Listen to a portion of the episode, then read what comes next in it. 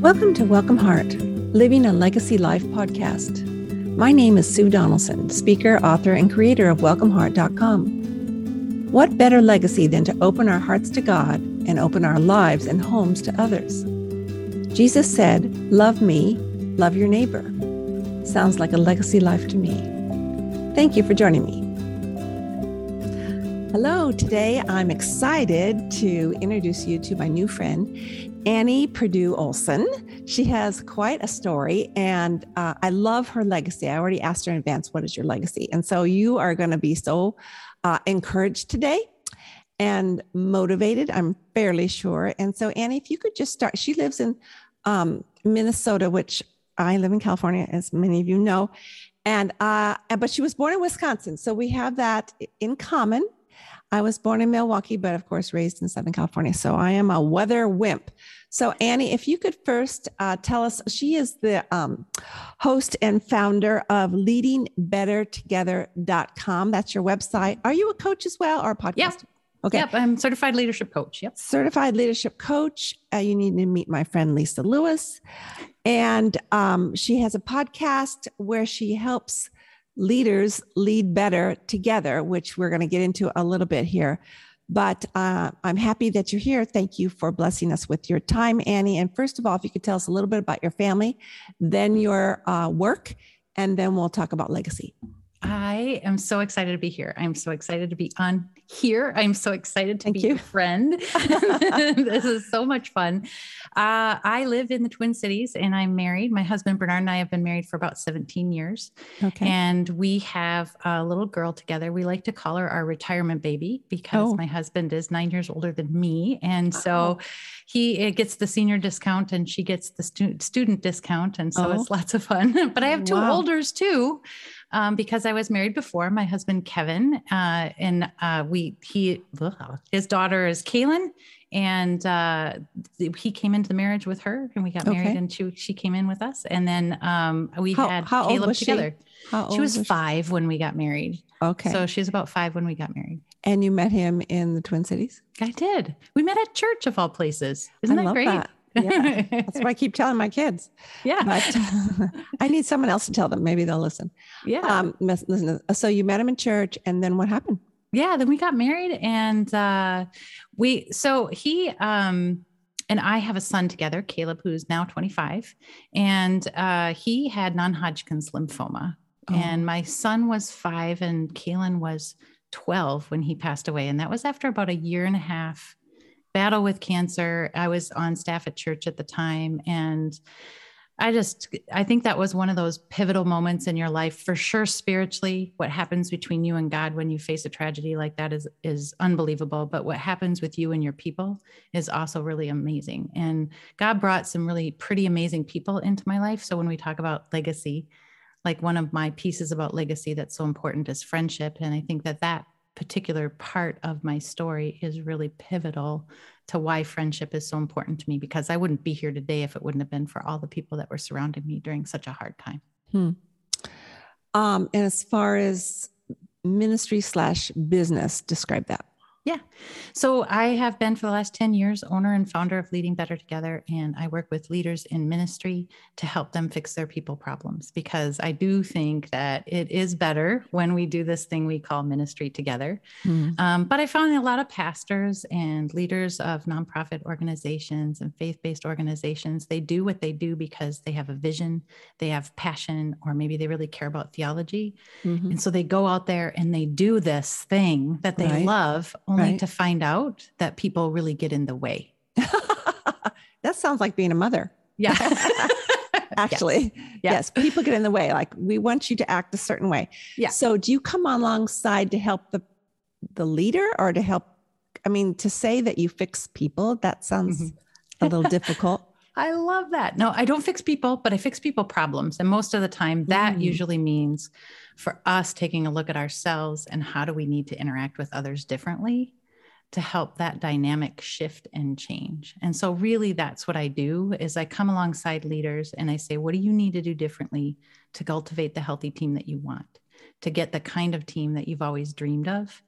And that's the shift that we're making. So I don't fix people. People are people. And I don't know.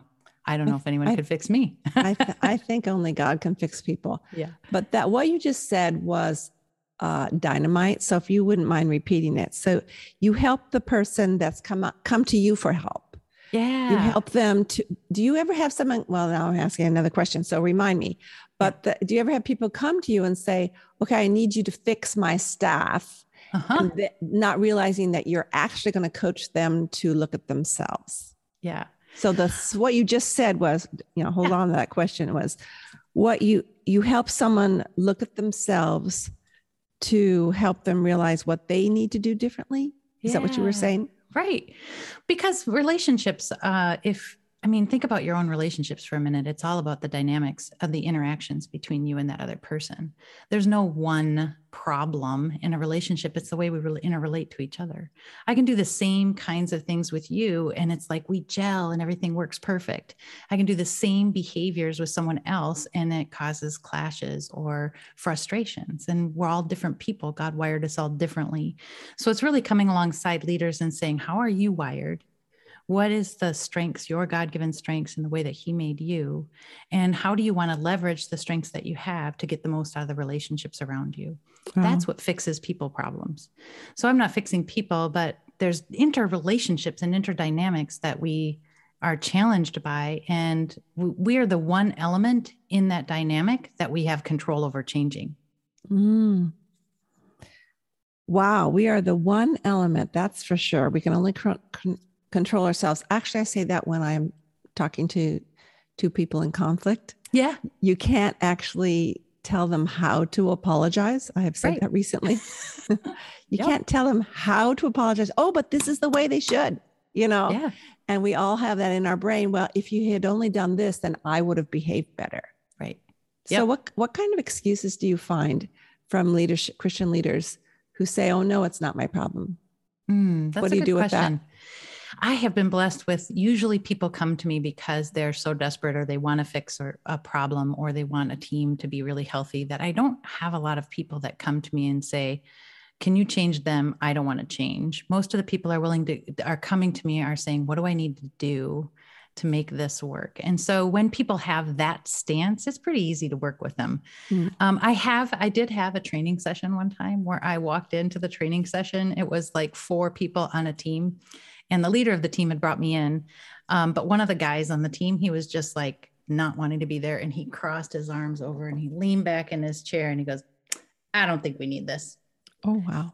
And so it was just like, okay, all right. So I just leaned into that. And I think we spent the first half hour of the training session. I threw out my notes and I said, okay, so what do we need? And what do you want to accomplish? And what do you want to get out of this situation? He thought, we're not a team. We don't work together. And it's like, okay, so what is a team to you? And so it's really using some of those great coaching questions, even in that dynamic, to say, okay, so what was, what was, he didn't think we needed this thing. Well, what did he think this thing was? Yeah. And what is it that we really needed? And so I Uh-huh. just dove right into that in the first half hour of the a conversation and throughout the notes. And it was just like the leader in the room watching that, you know, he'd been dealing with this difficult person for a long time, Long which time. is probably why he threw me in the room, threw me to the sharks. Um, but it was amazing for him to see it modeled that you don't challenge back when you get challenged like that.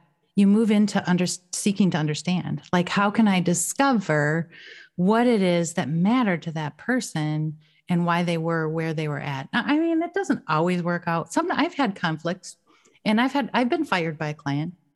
Oh. Wow. Yeah. But but it's because I mean the the relationship dynamic was so difficult between the two and the two people really didn't want to change. And so neither one wanted to move their position and when you've got a situation like that actually that's not a space for me. That's space for a mediator and you should i should send them to a mediator. So I needed to be fired so that they could bring in someone who could actually do some heavy duty mediation Mhm. because neither one of them wanted to move. But if people are willing to move, you can really do a lot of transformational things through friendship and through relationship building. It's really amazing. What do you say is the most important thing that needs changing in us to get along with each other? Grace. Hmm. so I'll just let that land there for Yeah. a minute. But I think that we need to have grace for ourselves and we have need to have grace for other people. Can you give us an example? Mm, I think we're all broken human beings in some ways. uh, we've all got our challenges and so we strive to be better or we um, feel lack of confidence in something and so if we can be gracious with ourselves and kind to ourselves then we can step into a space with our best foot forward and so when i so i mean i was even dealing with a client earlier this week and there's just challenges with one of the people on her team and it was like how do you We're just sitting there having a conversation about it and she's focused on the frustrations of right. the relationship you know mm-hmm. that's what she's talking to me about and so instead of staying focused on the frustrations i started asking questions to see if we could see the same situation from the other person's perspective hmm. and as we started talking about that she was like oh i get it i get why she's frustrated about this hmm. she feels scared scared that ah. something important to her is going to be taken away from her. And I was mm like, okay, so now that we've got that understanding and we are now moving into a space of grace, we can ask a different kind of question instead of how do I fix her and solve my frustrations, which is the start of the conversation. Yes, yes. We move it to what is it that she needs from me so that she doesn't operate in fear? and that moving space from frustration to grace and having grace for that other person changed the total approach that that leader would take when they have that conversation wow i think anybody listening would want you to come in and do some marriage therapy while you're at it because I do work with couples occasionally. Yeah. Yeah. Um, just well, because, you know, when you're in ministry, you're in ministry sometimes with your spouse. So what, uh, which I always admire and think that would never happen uh, with me. Um, but uh, it's okay. We have different gifts. Uh, Annie, when you, um, have you ever felt like giving up in your job? Yes. Um, probably multiple times. I can, I mean, there's like three stories that pop into my mind. Of, Give us one. Uh, Give us okay. one. Um, I think one of the most significant stories when I really felt like uh, giving up was um, after Kevin died. I would say that was the one thing place I really felt like giving up, mostly because I just had didn't have any energy, hmm. and all of the things that I had hoped for or thought of in life kind of had been ripped out from under me, and I didn't understand or know what my future held. And so and i didn't have the energy to fight for it. I'm kind of a fighter. I like really go after things. I'm kind of a go-getter. And so when my go get my go getterness uh, runs up dry and I got nothing left to give, um, mm-hmm. I would say that's the place where I feel most like giving up. And I I would say that's the largest scale give up space I've ever been in, but I've hit other ones since then mm-hmm. that I feel like, you know, it's been hard and maybe it isn't worth fighting so hard for something. No, no one would fault you for that. I'm sure no one did. Yeah. Nope. Um, I have. I'm curious as to why you didn't go into more coaching for grief, mm. because you have experienced that so much.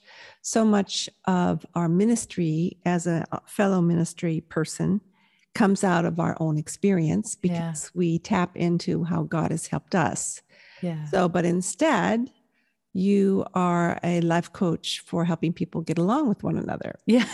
so that they lead better. So I'm yeah. Here.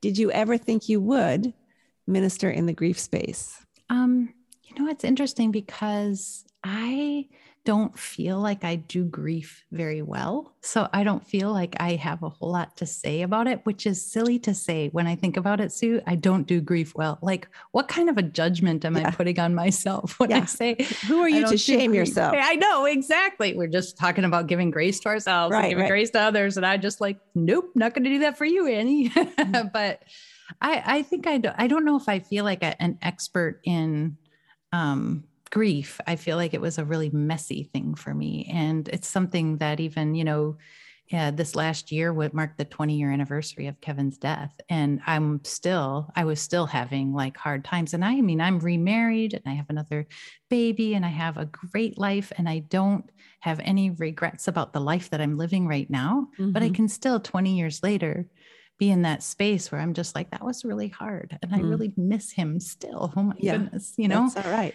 it's just part of the story it's part yeah. of the journey and so i don't know i think maybe this is why i don't mm-hmm. minister around grief or do, or do something in grief coaching. And it's not that I haven't ever had moments in my life where I've been able to come alongside other women who have lost their spouses or mm. um, people who have lost their parents. Um, I've been able to walk alongside them in their grief, but it's very relational for me. Um, and I feel like maybe that's the difference when it comes to grief. It's like, okay, this person this relationship, this situation, God's telling me to walk alongside you. And that's important to me. Mm-hmm, mm-hmm. But for my career, this is, you know, this is the other space for me. And I like both. I like walking alongside people and I like telling, coaching people through their people problems. yeah. And I'm sure God will continue to use that because yeah. you're going to meet other people where their underlying problem is that they're not over their grief. Yeah. And um, uh, before I forget, since I just heard this story before we started recording. So tell me about this second husband. Mm-hmm. Yeah. yeah. So um, I'll, I'll just throw it out there and then I'll tell the story behind it because it is okay. kind of a fun and interesting story. But my husband now is my first husband's younger brother. Wow. So Kevin was my first husband, and his younger brother is Bernard, and he and I were married three years later.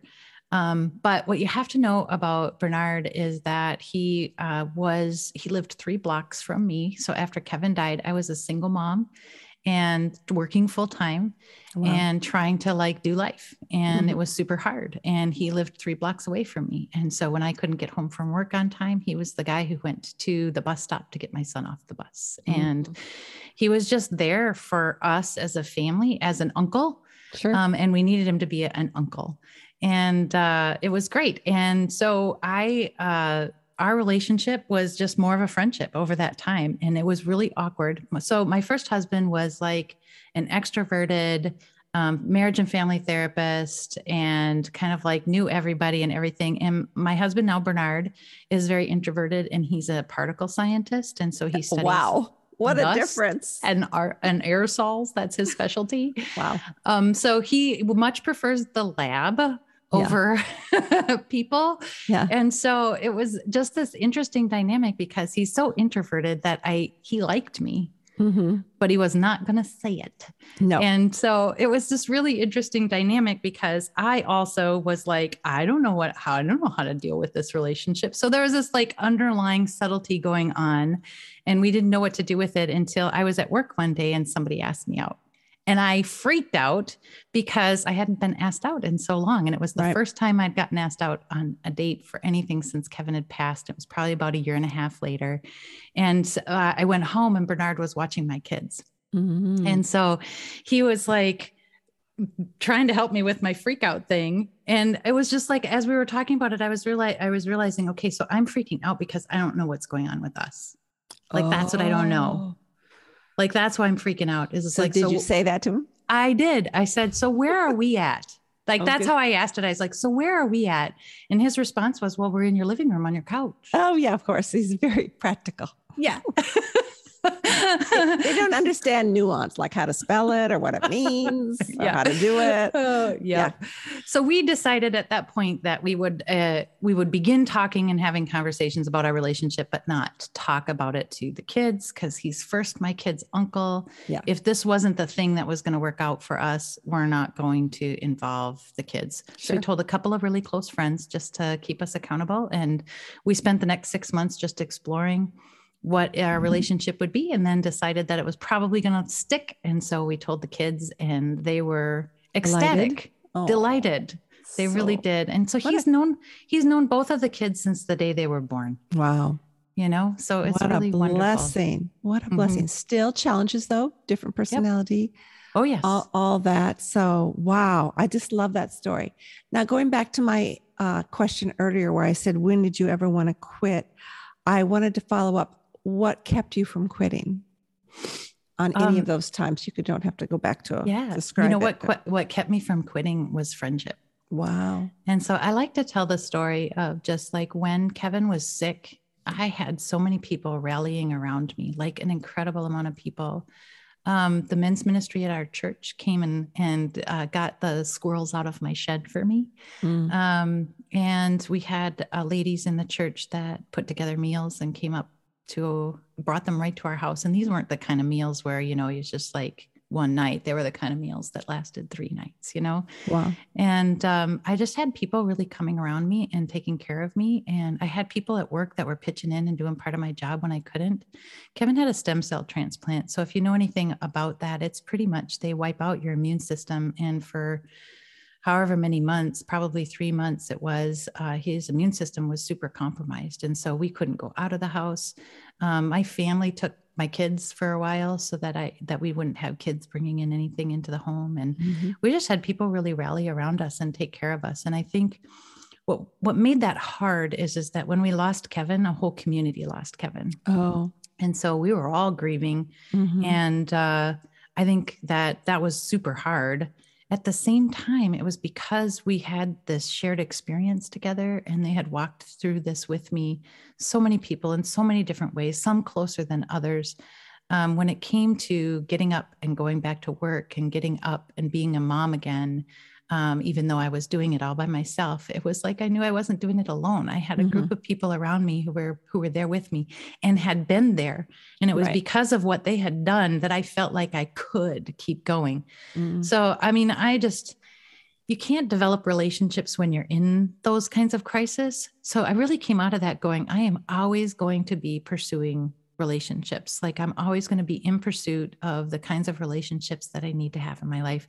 And I talk about it as being like uh like multiple kinds of relationships. Like I need the people that are in my corner, the ones that I can like spill my guts to. But I need relationships too where I can just have fun. Like where I can just go out and do fun things and uh, just ha- engage in something. I need other friends who just like we got a purpose. Yeah. We're like friendship, but we're focused on a purpose. And so I need all those. I need friendships that are just like acquaintances out there that I haven't met yet that I still get to meet. Um, you know, those are the so there's all these different kinds of friendships. And so I mean, I'm always looking at my life going, okay, where's where's my gap? Like I don't have enough intimate friends right now or maybe i'm not doing enough social st- stuff i'm not going out and getting out there and doing fun things so i need more social friends in my life so wow i've never thought of it being so analytical yeah that's me you're, well you're obviously a different extrovert than I am because when I teach on I, I teach on building community and I say, well, for you extroverts, you need 13 different friends. The trouble is when something a crisis happens, I have to tell update so many different people. So that is my problem. Yeah. but uh, going into legacy, which I know is all about friendship, you made a very interesting statement um, when you first wrote me, you said a legacy of friendship is that's the legacy you want to give. And I can see that in your passion that you've just been saying. But you say it is uh, really the key for genuine transformation. Now, I've never heard anybody say that. Mm. Why do you say that? That that to have a friendship is the root of all genuine transformation. I think I say that because of what happened to me when I became when I was pregnant with my daughter, who's now ten. Um, I, I've always been a career person. And when I found out that I was pregnant with her, it was unexpected. Um, and we didn't think, we weren't trying to have children. We didn't think we would have children. And so I had to reorient my whole life. And I chose to be a stay at home mom the second time around, which was a hard transition for me. Going through that first year where I felt like my identity, which had been so much my career, was like ripped away from me and I had to reorient myself that was a time when I just really rested in God's arms and I said, Lord, what is it that you have for me? What is my true calling? What is it that you've really called me to do? And as I asked him that, what he told me was is that I've called you to be a friend. Wow. And it doesn't matter where I am and what I'm doing and what my career is, that I have called you to be a friend. So that means when I parent, I'm working on building relationship with my kids. What does that look like to build relationship with my kids? Um, my um, son who's now 25 um, he's the one who will call me up and say hey mom he did it today actually. He texted me and he said mom do you got 30 minutes to go for a coffee sometime today? Oh. and that's like what i want in my mm-hmm. relationship with my kids. And then of course to call me if something hard is happening and they need to just vent or whatever. But um, that they just want to hang out with me because I want to hang out with them. Mm. It's the same way for me in the work that I do now as a coach is is that I want to be the best kind of friend that I can be to my clients. And friendship looks different with them than it does with my friend that is flying to Miami with me in three days. Mm-hmm. Um, but the friendship that I have with like, isn't it a beautiful thing to have someone that really just truly listens to you and loves you the way that you are and accepts you. And in that listening, helps you find a new awareness that you never knew you had. I was talking with a, another coach last week and I was just listening to her story and asking her some questions about it. And, and when we were done, she turned to me and she said, You just listened to me into awareness. Wow. And I was like, You got to trademark that. yes. But that's, I think, the power of friendship, really the kind of friendship that listens, um, the kind of friendship that asks questions, um, the kind of friendship that really cares about where that other person is at. That kind of friendship is transformational. I mean, my colleague, who isn't even a client that I talked to a couple weeks ago, is walking away with more awareness about who she is and how God sees her because we had a conversation.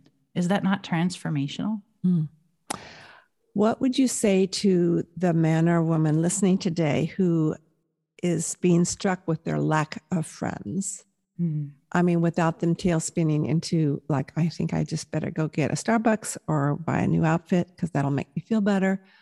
What what kind of advice or counsel can you give them to find that friend? Yeah finding friends is a little can be a little bit tricky and again like you were talking about before as some of us are extroverts and some of us who are, are introverts and so for me as an extrovert i just go get involved in something and friends come you know but if you are an introvert that takes a little bit more work to just step out there into those social experiences it takes more courage i think mm-hmm. yeah which is work yeah it is work mm-hmm. Mm-hmm. It is work and uh, so i think that it but i do think that sometimes taking initiative is probably the ticket or the key. Totally. If we want to have friendship, then we have to do something.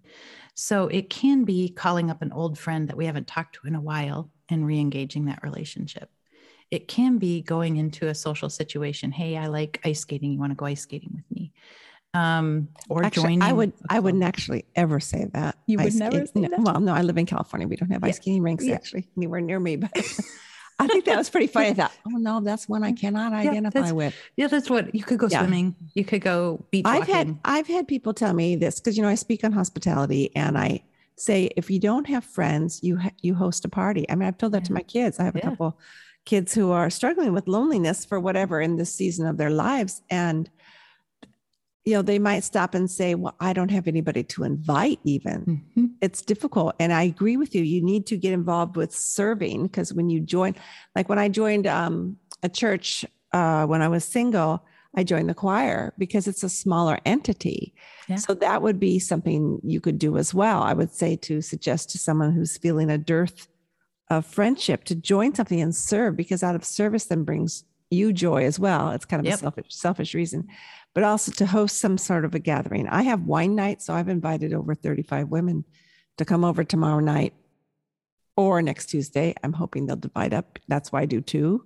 That's because amazing. 35, 35 is too many. Yeah. But uh, some of these women, um, they need to get together. They, mm-hmm. you know, they they don't have the wherewithal to do the inviting themselves for whatever reason. Right. Uh, and this is just uh, something that God's told me to do. And then from that come relationships with God and with one another, and friendships are formed. So it's been a blessing. How much longer will I continue doing it? I don't know.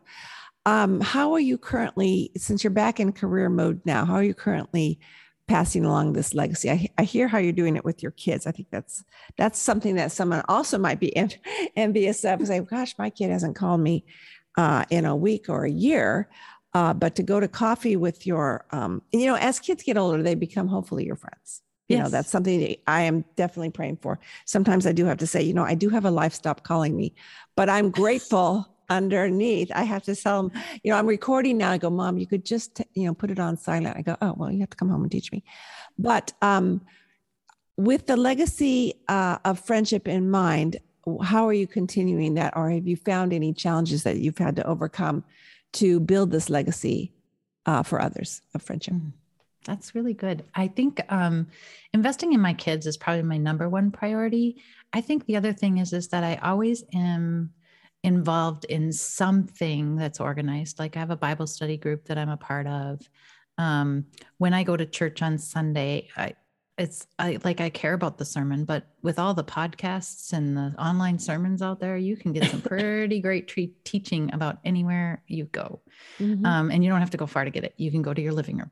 But um, the friends that you can connect with and having meaningful conversations on Sunday morning is what church is all about for me. Yeah. Um, and I think that that comes with serving. So I do some sort of serving of some kind in any way that I can. And so I think it's just constantly um, contributing to relationships. And I think that as I contribute more and invest in relationships, there's a payoff that comes from that. Hmm, totally.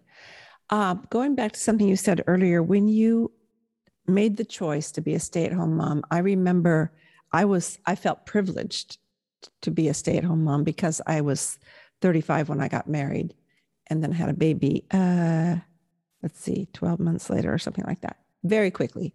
Mm-hmm. And it kind of wiped out my self esteem because yeah. I had been a this or a yeah. that. And I had to work through it and realize that this was, I knew in my head it was the most important job, but I didn't always feel it in my day to dayness. Yeah. What encouragement can you give a mom out there who feels less than because they're not even using their education like their master's degree or something i always tease that i i have a master's degree i just can't remember what it's in which is kind of true. But um, but you can only joke about that when you've got gotten over it. Yeah, you can only joke about it when you've gotten over it. I mean, it was a year. It was at least a year where I was in that place where I just really felt like I wasn't contributing to the world and mm-hmm. making a difference and having meaningful impact is kind of a core value. And so changing diapers and um, Briella was a preemie, so the first three months she was she didn't wow. reach like birth weight until she until she was like two months old. She was so teeny. Wow! And it was just a lot of work. Um, it, you just don't feel like you're contributing to make a difference or meaningful in the world. But as she got older, and uh, I and I started seeing, okay, how can I make a difference? I just did little things. So I got a membership to the YMCA which was great because they had childcare. So I could get a two hour break. I worked out more than than any other time and then i would read a book and have a cup of coffee and, and relish every minute of those yes. two hours that she yeah. could be in childcare but they gave you guest passes and so what i did is is i joined a moms group and i reached out to some of the other moms in the moms group and i used up every guest passes when they would send out surveys and say hey you can get 10 guest passes if you fill out the survey i'd fill out the survey and get as many guest passes as i could because i felt like that was my ministry mm. was creating space for these moms to get a two hour break from watching their kids work out with me and then just walk around and have a cup of coffee mm-hmm. and it seems small. It seems like not it's a not lot, small. but holy cow, mm-hmm. these like talk about friendship transforming lives. Mm-hmm. It was one of those things that I feel like that was, I got so many guest passes acquired at one point that I actually did a summer moms group where we wow. had like 10 moms show up for like six weeks and I had enough guest passes to get their kids into the Y care. I had to go wow. to the YMCA ahead of time and ask permission because I was like, we're going to inundate you for two yes. hours with all these kids. Would that be okay? Um, but it was just like, those are the kinds of things that you just start finding another way to express it, especially when you see your calling not as a career. I mean, separating that calling from career is really an important thing, I think, for us. The calling that God has for us is so much better and so much bigger than a career. A career is just simply one way we can express it, and that can change. So, what? How would you define a calling then? For that woman or man sitting here going, "Well, I don't even have a calling." Yeah. Well, I think we all have a calling to express the love of Jesus in the world. Mm-hmm. And so, how are you uniquely going to do that because of the way that you're wired? And I think that was my prayer during that season when I was a stay at home mom and couldn't figure it out is is like, okay, Lord, I know the Bible says, you know, to, to love God, love others. And that's what I'm supposed to be doing. So if I if I'm supposed to be loving God and loving others, that's my calling. How does that look for me? Mm-hmm. And that was when I really felt like, you know, being the best friend I can be is really what that looks like for me. Well, that sounds like the answer to my last question, which is how do you embody the welcoming heart of God? Which is the theme of this podcast and and it sounds like it's the theme of your life as well yeah to welcome uh, other people into friendship to help them come alongside and love each other the way god has called us to is there anything more that you want to add to that no i mean yeah let's love god love others through friendship and we will change the world. Mm. And what do you do when you come when someone wants to be your friend but you don't really like them? oh, such a good question. I think that there are it's okay to not to define what kind of friend that you can be. There are certain people mm. that in your life that come in and uh, i had one a couple years ago that came in but she was in a space of what she needed from me wasn't something that i was in a place to give and so i was able to say that to her and say that i can't give this to you right now um, but here's what i can give you and so I was able to connect her or make a connection to some other people and some other ministries in the Twin Cities here that probably could be a better fit for what she needed. Hmm. And so that's the I became a resource friend to her, not a hmm. personal friend. I didn't but but I was someone who could share resources with her and create hmm. connections for her. And I think that's wow. another way to express friendship. I do that all the time, but I'd never put a name to it. I just thought, oh, well, I don't think I'm the one for you, but I bet this one is mm-hmm. and they take off. I know. and it's such it's a relief, but it's also a blessing to them because you're yeah. actually setting them up. Um, how can you help others do what you're doing? And we'll end with that. Mm. As far as helping them match up. I mean, we just mentioned one that you're a resource, but um, what if someone came to you and say, "Well, Annie, I want to do what you're doing and be mm. a better friend"? I would have them start with writing down a list of people that they already have connections with. Mm. And then praying over each one of those persons and asking God which one He wants them to reach out to and how they should reach mm. out to them. I mean, you got to start with who you know, you know, and we all know people and we don't initiate uh, and invite. And if we just started with who we knew, I think it would just ripple effect out from there. I think we could go on the road and speak together because I'm always, you know, sometimes people say, well, Sue, it's because you're an extrovert that you have all these friends. I go, no, I work at it. Uh-huh. I invite and you take yeah. initiative. And they'll say, well, I don't want to. Well, then you have to ask the question, why don't you want to? Yeah. What is inside of you that you're afraid to reach out? I've had women say, well, I've had people not come when I invite. Well, of course, that's rejection. You you interpret that as rejection. Right. Maybe someone was just a flake, like I've been a flake and forgotten to come sometimes. sometimes. Yep. So I think this has been so encouraging. And where can people find you if they want to have? A, you give them a 27 free strategy session? Yeah. Where where can they find you? Check me out at www.leadingbettertogether.com. Right on that page is a button you can click and set up a free 27 minute strategy session with me. And in that 27 minutes, we will talk through the challenge that you feel like you're facing in your relationships and see if we can come up with a plan for a next step that you can take that feels doable to you. And um, is this only for women who, in business? It is actually for any leaders in ministry. Um, so I work mm. with hmm. Christian business owners, I work with uh, pastors, I work with executive directors, um, anybody who is doing any sort of leadership in ministry. And I really like to get practical and and strategic in the way that I approach what I do. Mm-hmm. And so that's why Lead Your Leaders, a podcast to get the team you've always wanted, is so important to me because I have that. It's on my website. You can get links to the episodes there. But it's a podcast that just where listeners and leaders submit questions and either I or one of my guests answers the questions. It's really wow. practical stuff about, you know, how do I get along with someone whose personality is different than me? Hmm. How do I run a meeting that actually gets where I want it to go? You know, I mean, some of those basic kinds of questions like, what do I do when I'm on the verge of burnout and I don't want to go over the edge? Those are the kinds of questions that people are submitting, and, and we're diving into tactical ways to approach. How do you do this thing we call leadership and get that hmm. team that you've always wanted. Wow, so practical. No wonder it's been so successful. And you just started this new podcast recently. So I'm so proud of you. Thank you. I'm glad to be your friend. One thing I neglected to mention is that recently I uh, rebranded, and this gal, Annie, so smart, helped me figure it out. Uh, and it was all changed over from Make It Count Living a Legacy Life to Welcome Heart Living a Legacy Life within a week. So I personally thank you, Annie. And I'm going to send you some free recipes, which is, of Yay. course, what you always wanted. Of so, course. thanks so much for your time today. Thanks for having me, Sue. It's a blessing. Bye. Bye. Until next time, think about your legacy, the one God has called you to live, all for heaven's sake. I would love to speak at your next Christian Women's event. See my keynotes and retreat series, as well as the show notes from today's broadcast at welcomeheart.com. Thanks for coming. You're always welcome here.